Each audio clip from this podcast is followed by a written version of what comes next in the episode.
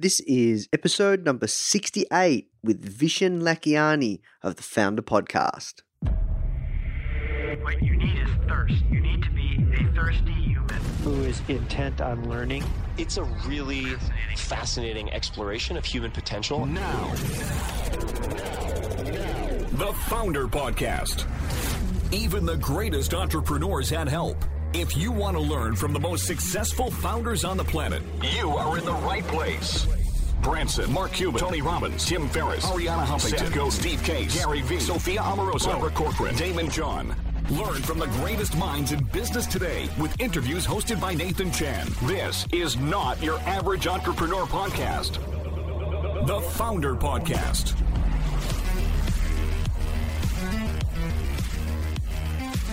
Hey guys, thank you so much for tuning in. Before we start today's episode, I just want to let you know that our goal at Foundr is to help entrepreneurs succeed however we can by giving away high quality content in the form of interviews, blog posts, podcasts, YouTube videos, you name it. We put out so much content to help you.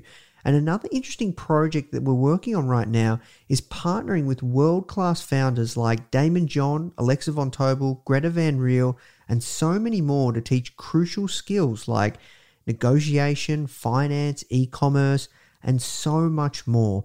So, if you'd like to get access to these free trainings with founders like this, which is 100% free, just go to foundr.com forward slash free. Okay, so now let's talk about today's episode. Hey guys, welcome to another episode of the Foundr Podcast. My name is Nathan Chan, and I am your host coming to you live from Melbourne, Australia. I just had to say it slow to mix things up because I'm doing these recordings in batches, and uh, yeah, I, I just can't do this robot thing. All right.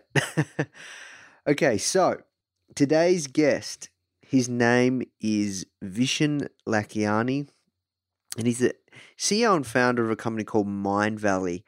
And these guys are doing amazing stuff. I, I look up to this company because not only have they built an amazing culture within their workplace, but they've also built an amazing company that produces such amazing products and services and courses, you name it. And and they're very, very cool. They're doing very, very cool stuff. And I, I look up to them a lot for the stuff that they're doing.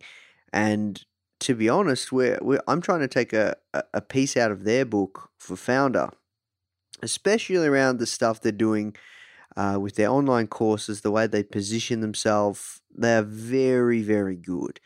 And I think one of the reasons they are so good is because they have such an amazing team. Just a, a, little example, they get thousands and thousands of people to create all sorts of crazy YouTube videos just so they could potentially get a job at Mindvalley because it's you know, it's it's like one of the best places to work in the world. They've won a whole ton of awards and Vishen goes in depth on what it takes to build an amazing culture. So we talk everything culture hacking and this is something that I'm going through right now within the founder business is you know we're starting to scale up and build our team and it's less about like me doing the work me getting the stuff done and now it's more about how do i build an amazing company not only from the outside but also from the inside and an amazing culture.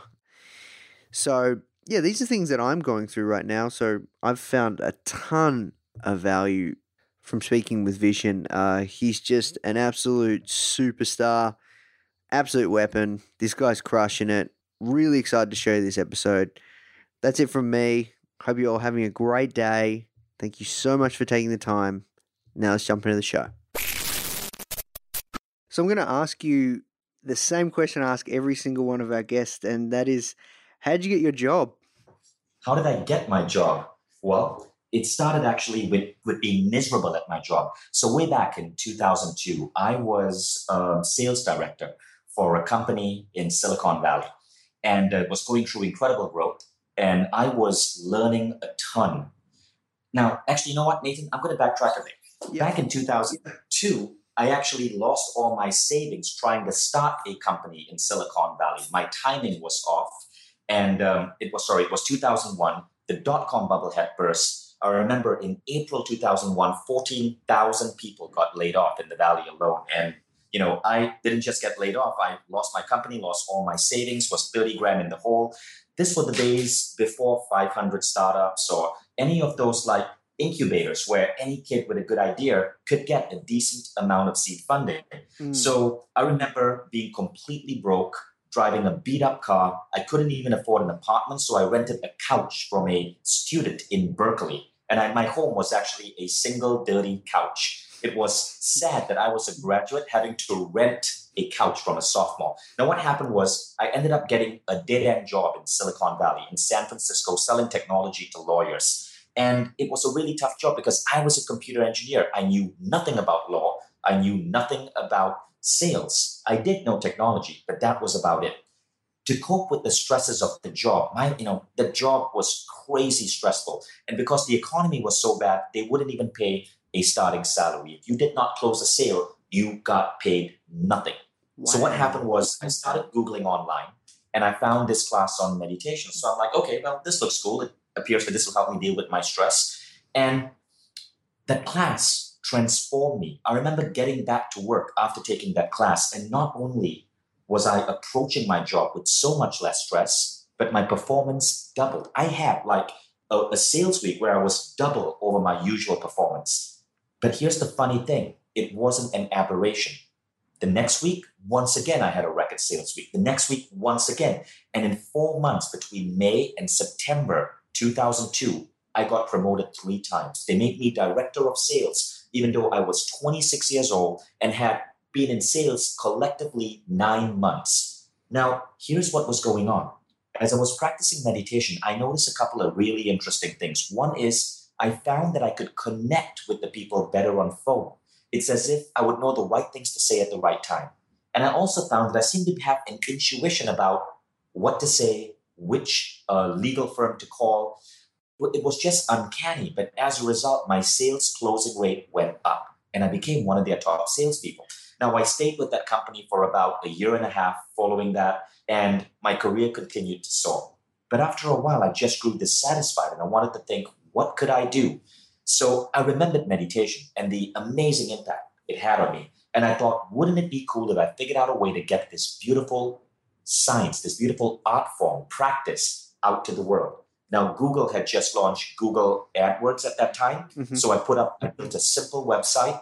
I, I, being a computer engineer, I had fun writing my own checkout scripts and all of these things. So it was really a way to just code and, and share my passion. And that little website grew and grew and grew and became Mindvalley. And today we have about a million plus subscribers, 300,000 paying students, 150 employees, and uh, we've evolved into a company teaching people and sharing courses from some 200 premium authors on personal growth.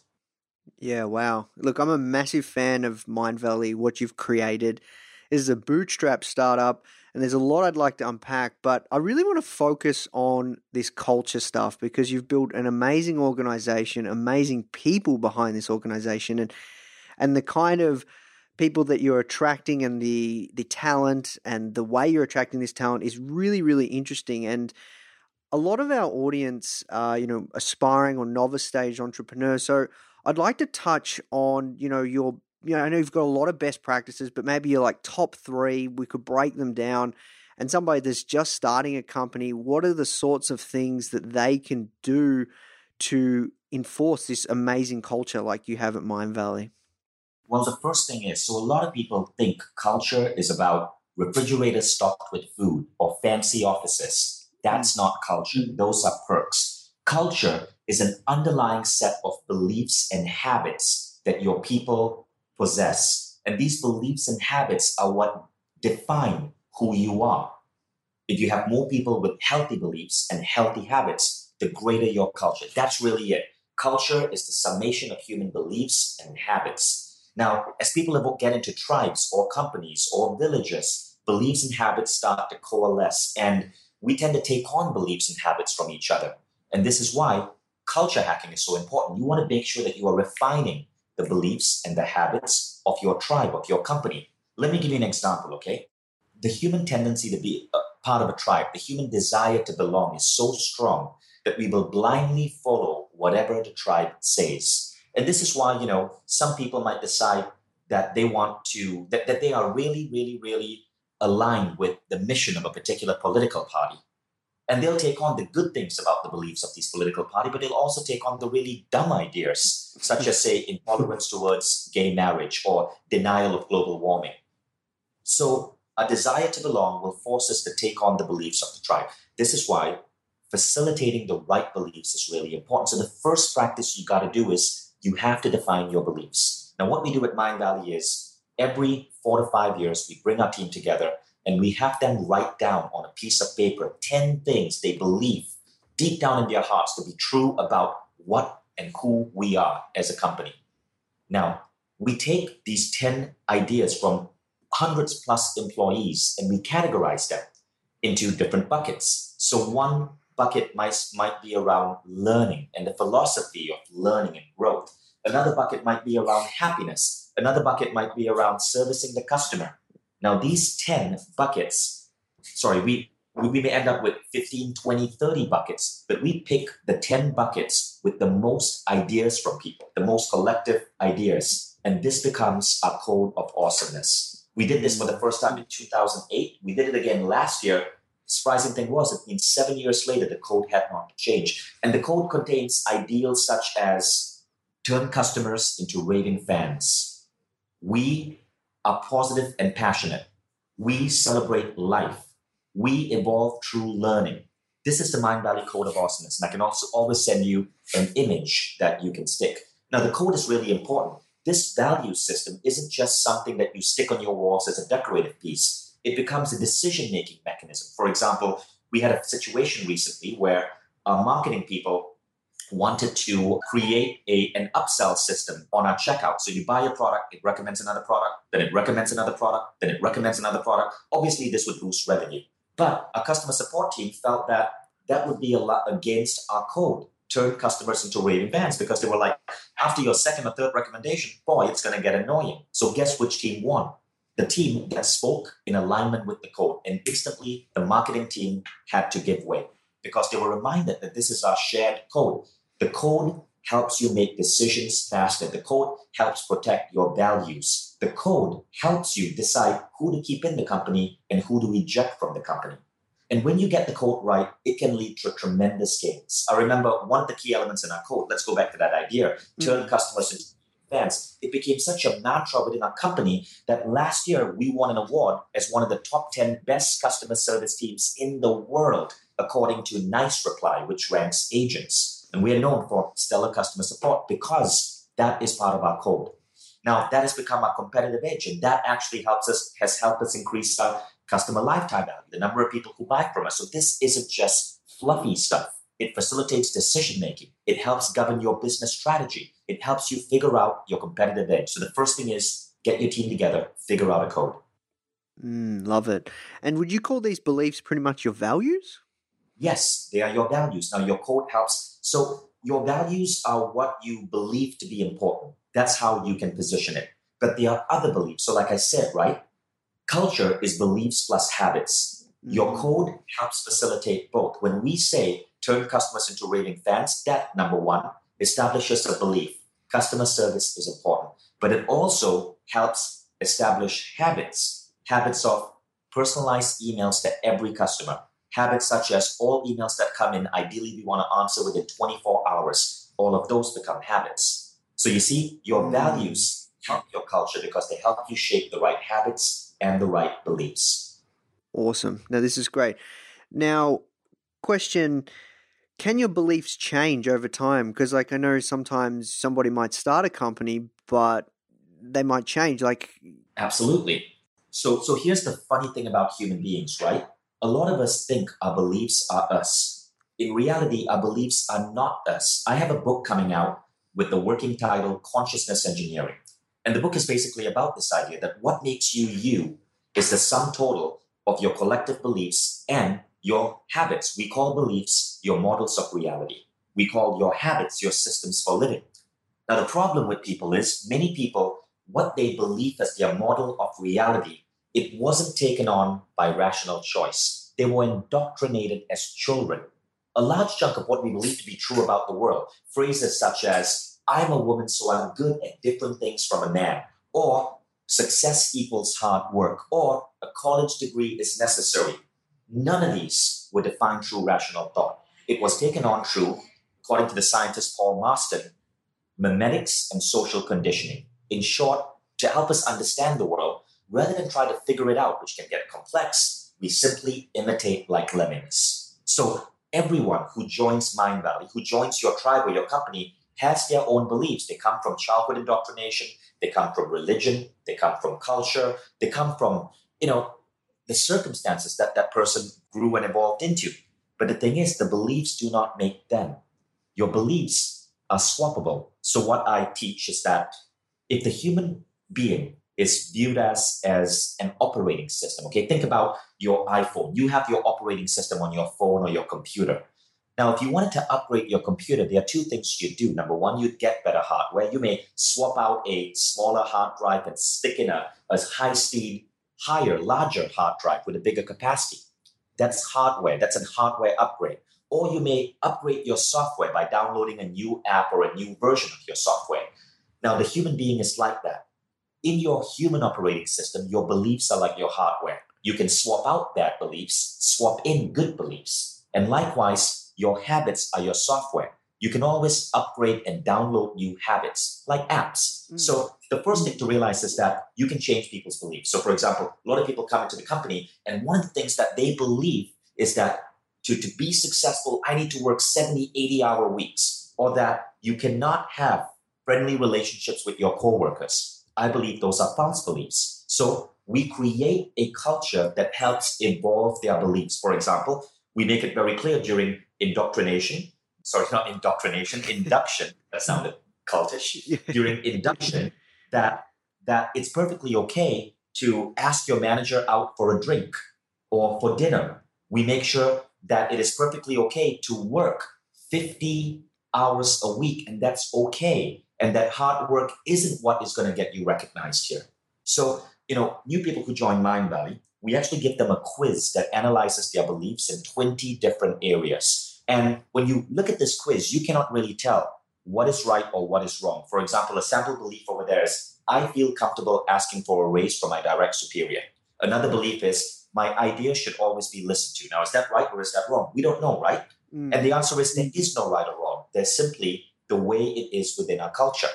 Now, based on the quiz, they then go for a lunch with our HR director, and an HR director will tell them, will inform them if there were any beliefs that they might find surprising. So, for example, a lot of people would rank that they are not comfortable asking for a raise. But in our culture, we believe that's an open conversation and anyone should be allowed to do that. You know, so the HR director will then educate them on a new belief and show them how to go about, say, asking for a raise. So we are helping people see that their beliefs do make up their reality, but their reality is moldable, it, it's shapeable. All they have to do is learn to believe something new and then give them a rational, empirical, logical way to take on that new belief.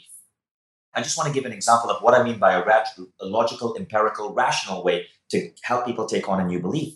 A lot of people from the corporate world might come to us, or from the advertising agencies might come to us believing that they are going to have to work a 70 hour week. I believe that's unhealthy. So, how do we change that belief? Well, we enforce a system in Mindvalley where we let people know that they can work anytime they want, it's flexi time. They can choose to take holidays anytime they want, as long as it's, it's agreed upon by their team. And we even have a system where every Friday, the first Friday of every month, is Learn Day. And no one is required to do any work. In fact, what we want them to do is to sit down and read a book and upgrade their systems or their ideas about their job. So, someone from customer support, for example, might read Tony Hsieh's book on uh, delivering happiness. Mm. So, this allows people to see that, wow, they are utterly, completely different ways of viewing the world at work. Yeah, okay. So bringing all of that back, like, what can you do if it's just you and your co-founder, or it's just you as a solopreneur? What what can you do to, I guess, when you're ready to bring on people to your team? What are some like you've got we've we've got the belief system. you know, I know you guys have the bar of aw- awesomeness, you hire for attitude, train for skill. You've got all these other things. Like, what are the most important things when you bring on your first your first hire? So the most important thing when you're bringing on your first hire is making sure that they, firstly, have the right shared beliefs about the world. Because if they don't, you're going to face problems. Now, what I mean by the right shared beliefs, and this is why I think it's actually a great idea to hire, you know, your, your first hire from the same university or the same city and so on. So the right shared beliefs might be, well, if this was Mindvalley, every company is going to have a different a different idea, right? Mm. But if it's for Mindvalley, it's a passion for self exploration and personal growth. So a lot of the first few people I hired, they joined us because they loved the idea of spreading meditation. Mm. And that, that core belief united us. So you must have beliefs that unite you. And it could be a passion for what it is you're delivering, or a belief of how the world should work, or a belief in terms of how an office should function. That those shared beliefs function like glue to make sure your culture is healthy. And it helps seed the key ideas that will later cause your culture to expand. See, here's the funny thing, right? It is not about right or wrong beliefs. Rather, it's about alignment. It's not about if you have a belief that personal growth is the optimal path to happiness, or if you have a belief that you should work hard, or work 100 hour weeks, or work 50 hour weeks. That's not important. What is important is alignment. You need to make sure that the beliefs are aligned. When the beliefs are aligned, you create culture. You can shape values. You can decide your company edge, and you can decide aspects of your culture that you want to use to attract more talent. Mm. But there is no right or wrong. If you look at Elon Musk and SpaceX, it's about crazy long work hours, and people love it. If you look at companies such as Semco in Brazil by the amazing Ricardo Semler, it's about giving you know factory workers flexi time and letting them work whenever they want, and people love it. There is no right or wrong, but what all these companies have in common is they have a set core of beliefs that people come into and they are united by these beliefs.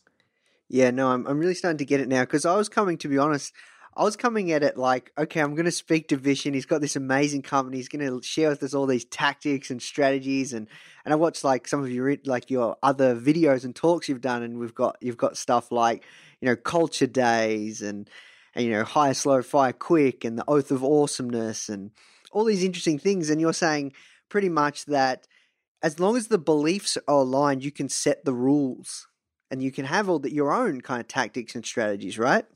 Absolutely.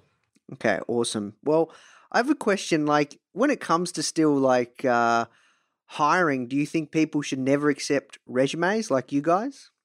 No, we look at resumes. We've just found that resumes can be a um, resumes can be an awful way of hiring because everyone lies on their resume to some degree. Everyone, and sometimes those lies can be fairly high. So what happened recently is we had an employee in Malaysia uh, in our finance department, and he was a key employee. He was from the corporate industry, and he was, uh, you know, I thought he, I thought he was decently smart, but it turned out he had been stealing from the company for four months, and we had to fire him. Oh And when! I went back and I looked at his resume, I realized that our company had made a mistake. The company he had listed in his resume was fake. It didn't really exist. And other aspects of his resume were also fake. And now, when we fired him, he continued on his LinkedIn profile, on his AngelList profile, stating that he worked for Mindvalley and that he was a leader and a visionary within the company and that he was a, a operations director. And all of that is also fake because, frankly, he was a guy we had to fire because we caught him stealing. But you see what happened over there. He lied on his resume. After being fired, he continued lying on his resume, and some other poor company is going to hire this man. So resumes are a very unreliable source of getting the right talent. So what we decided to do was we decided to have people who are applying to Mindvalley apply via a video cover letter. Now this did a couple of things, right? As soon as we decided to ask for video cover letters, the number of random applications plummeted from 200 for a position, you know, in a week to 20. But these 20 would create a video cover letter and they have to answer two questions why they feel they are awesome and why they'd like to join Mindvalley. And let me tell you, it's so much ha- harder to lie in a video cover letter. Because we can see your body language. We can see your your your style of dialogue. We can see your confidence. We can see that spark of passion in your eyes. And we've had people who have spent i think the record was 300 man hours creating their video cover letter. Now of course i hired that person because anyone who was smart and spent 300 man hours creating that video cover letter i know they had passion for the company. They've done research on us and they really wanted to join that lady, Gloria, was one of my best ever hires. So you see, we found that video cover letters became a self eviction mechanism. It would help us evict bad applicants right on the onset because they because it was so much harder to fake it on a video cover letter. Now that said, video cover letters are very millennial type device. So Mm. we make it clear when we're hiring senior people that they do not need a video cover letter, but they would have to come in, meet me, and go through multiple rounds of interviews on values, culture, their beliefs, their passions around the world, and and their credentials. Mm, I see. So you don't you don't recommend it as a best practice? Well, it depends on per department. For a technology department, we don't ask for video cover letters. We give people a coding test. For our marketing ad buying department, we give people an advertising test. For our customer support department, video cover letters are essential. Ah, I see. Because it shows their personality. Yeah, Awesome. So also when it comes to attracting talent, you you guys have hire parties and stuff like that. Is that still going and stuff? We used to do that. We used to do that. We'd toss a party. We'd give all our employees uh, an extra ticket to invite the most brilliant person they know, and they would invite, you know, their friends. And then sometimes we'd have these friends join our company. We don't do that anymore. We have a, um, we we might do it again, but right now we have enough applicants coming through through our YouTube channel and so on that we've not really had to do that. But it certainly is a very good tactic for a company that's just starting out and making a name for itself. Mm, yeah, no, I because I because I watched your video and I was just like, this is killer. Like you, you're the king of culture hacking. So I, I wanted to ask you, also, like when you're just starting, do you believe you should you base yourself in a co-working space or get your own office space? Because I know you guys have like crazy, like you've got the uh, you got the steampunk area. Like, what are your thoughts on on that environment? environment is not as important as culture. Like I said, I don't want people to fall into the mistake of thinking that they have to create a Google like office. I created a beautiful steampunk office because to me, design is extremely important. What is a place to get inspired, but also the guys working in our steampunk office are working on a new technology we are launching for education.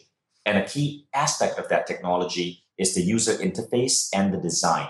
So I wanted to give them a place that inspired them to think, design, and aesthetics. But again, it is not important unless that is a key aspect of your value. One of my values is to always be surrounded by beauty. I'm just a guy who appreciates art, who appreciates colors, who appreciates, you know, beautiful surroundings. So I feel inspired when I'm in beauty. And I wanted to give that same gift to my staff and the people who, who work with me. But it isn't a requirement for great culture.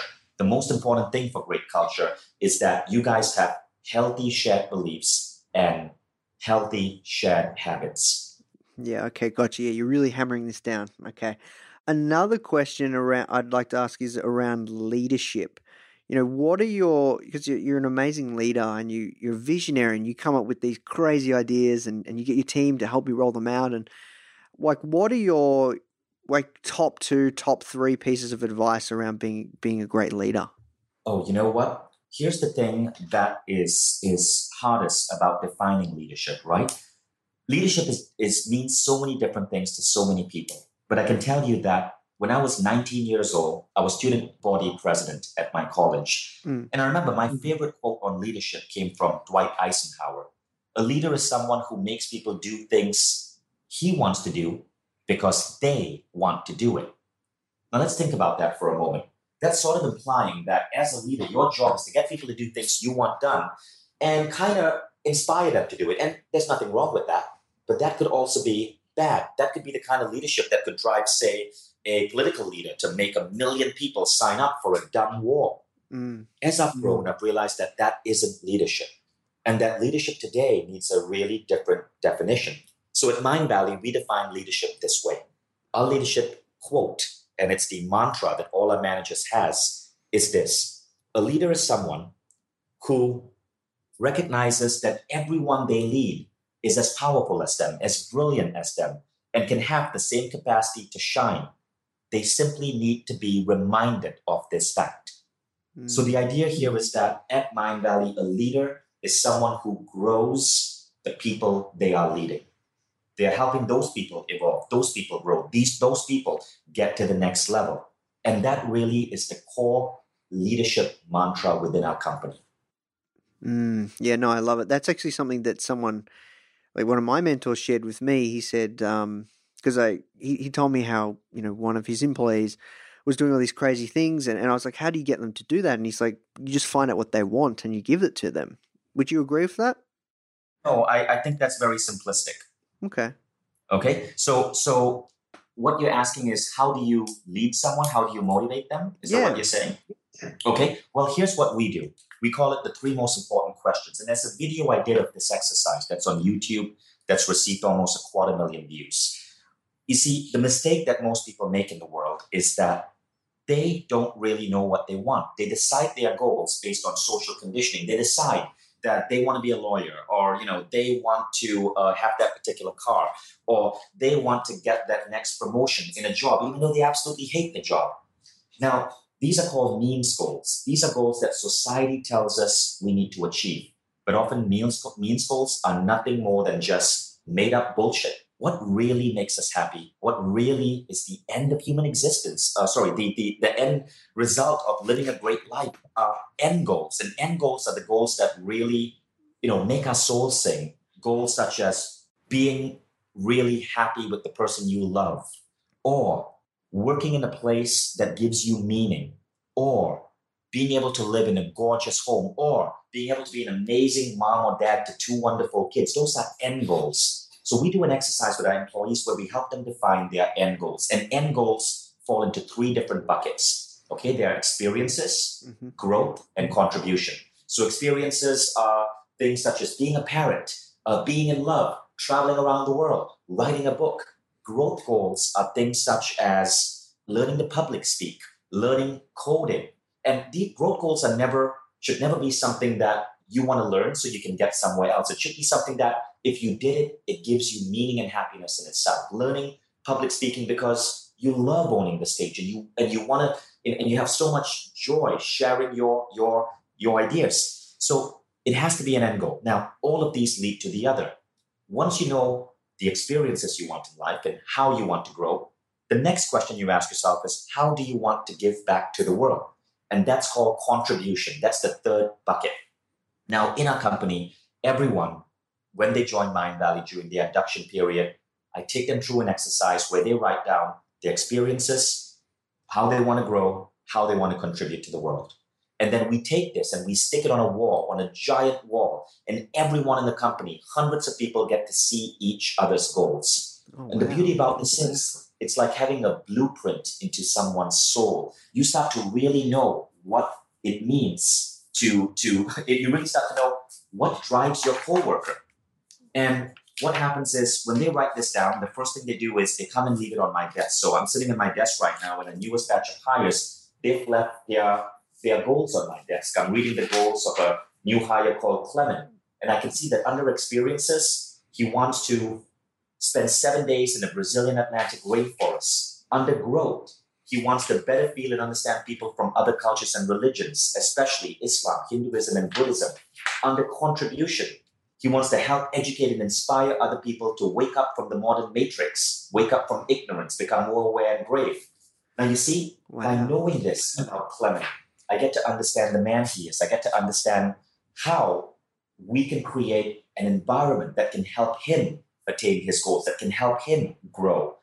So this really is a blueprint to the people's souls. And our managers at Mindvalley, what they do is they go out for lunch with the new hires and they, you know, with this paper, discuss how they can help craft the most meaningful, beautiful growth experience for these hires. It's a beautiful practice, and um, you can you can search for three most important questions. You'll find the video on YouTube. You can do the exercise in the video, and you can embed it in your magazine. Yeah, no, that is that is that is fantastic. Look, um, we have to work towards wrapping up. I just have one last question, and that is around you know the goals piece because I watched another video that that has sat with me. You know, I watched it a couple of years ago, and that you that I saw on YouTube, and it really sat with me around goals, and that we're always chasing the next big thing, and the goalposts keep changing, and you you recommend to measure it backwards. Can you just touch on that? Absolutely. So basically, to move towards your goals, you have to recognize that you cannot tie your happiness to your goals. This is called the paradox of intention. And it basically states that, that your happiness cannot be tied to your goal. It must come before you attain your goal. In other words, you must live life finding happiness in the journey. If you decide that you want to be the most amazing public speaker in the world, but if that becomes your goal and you are telling yourself that I'm only going to be happy when I get there, the whole process of getting there, going for public speaking training classes, rehearsing on stage, joining a group like Toastmasters, it's going to be unbearable for you because you'll never be able to wait till the end. Mm. But if you start to connect your happiness to the journey, seeing the learning aspects, the growth, the failure as all beautiful experiences, you are more likely to reach your goal sooner. And there's evidence for this. There's evidence that shows that happiness creates better performance. In, in the book, The Happiness Advantage by Shawn Achor, Mm. Shawn um, lists study after study that shows that salespeople who are optimistic perform 55% better. Doctors who are primed to be positive make better diagnoses. Children who are primed to be more optimistic before a test do better in their exams. Happiness leads to productivity. So you got to remember that you got to tie your happiness to the journey and not the destination. Awesome. Well, look, um, we'll work towards wrapping up there. Just just one last piece. Where's the best place people can find you? The best place to find me is to go to vishenlakhiani.com, V-I-S-H-E-N-L-A-K-H-I-A-N-I. The best, the better way is to follow me on Facebook. I am incredibly active and I share amazing content on Facebook. So just search for Vishen Lakhiani and give me a follow.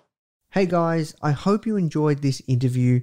As you might already know, our mission at Foundr is to help tens of millions of people every single week with our content, either start or grow their business, which is exactly why we're partnering with world class founders such as Daymond John, Alexa Von Tobel, Greta Van Riel, and so many more to teach crucial skills such as negotiation, finance, e commerce, and so much more. So, if you'd like to get access to these free exclusive trainings, please go to foundr.com forward slash free. These are 100%. We go super in depth on teaching a particular topic, and I know that you're going to love them if you enjoy this podcast. So, just go to foundr.com forward slash free. All right, guys, I'll see you in the next episode.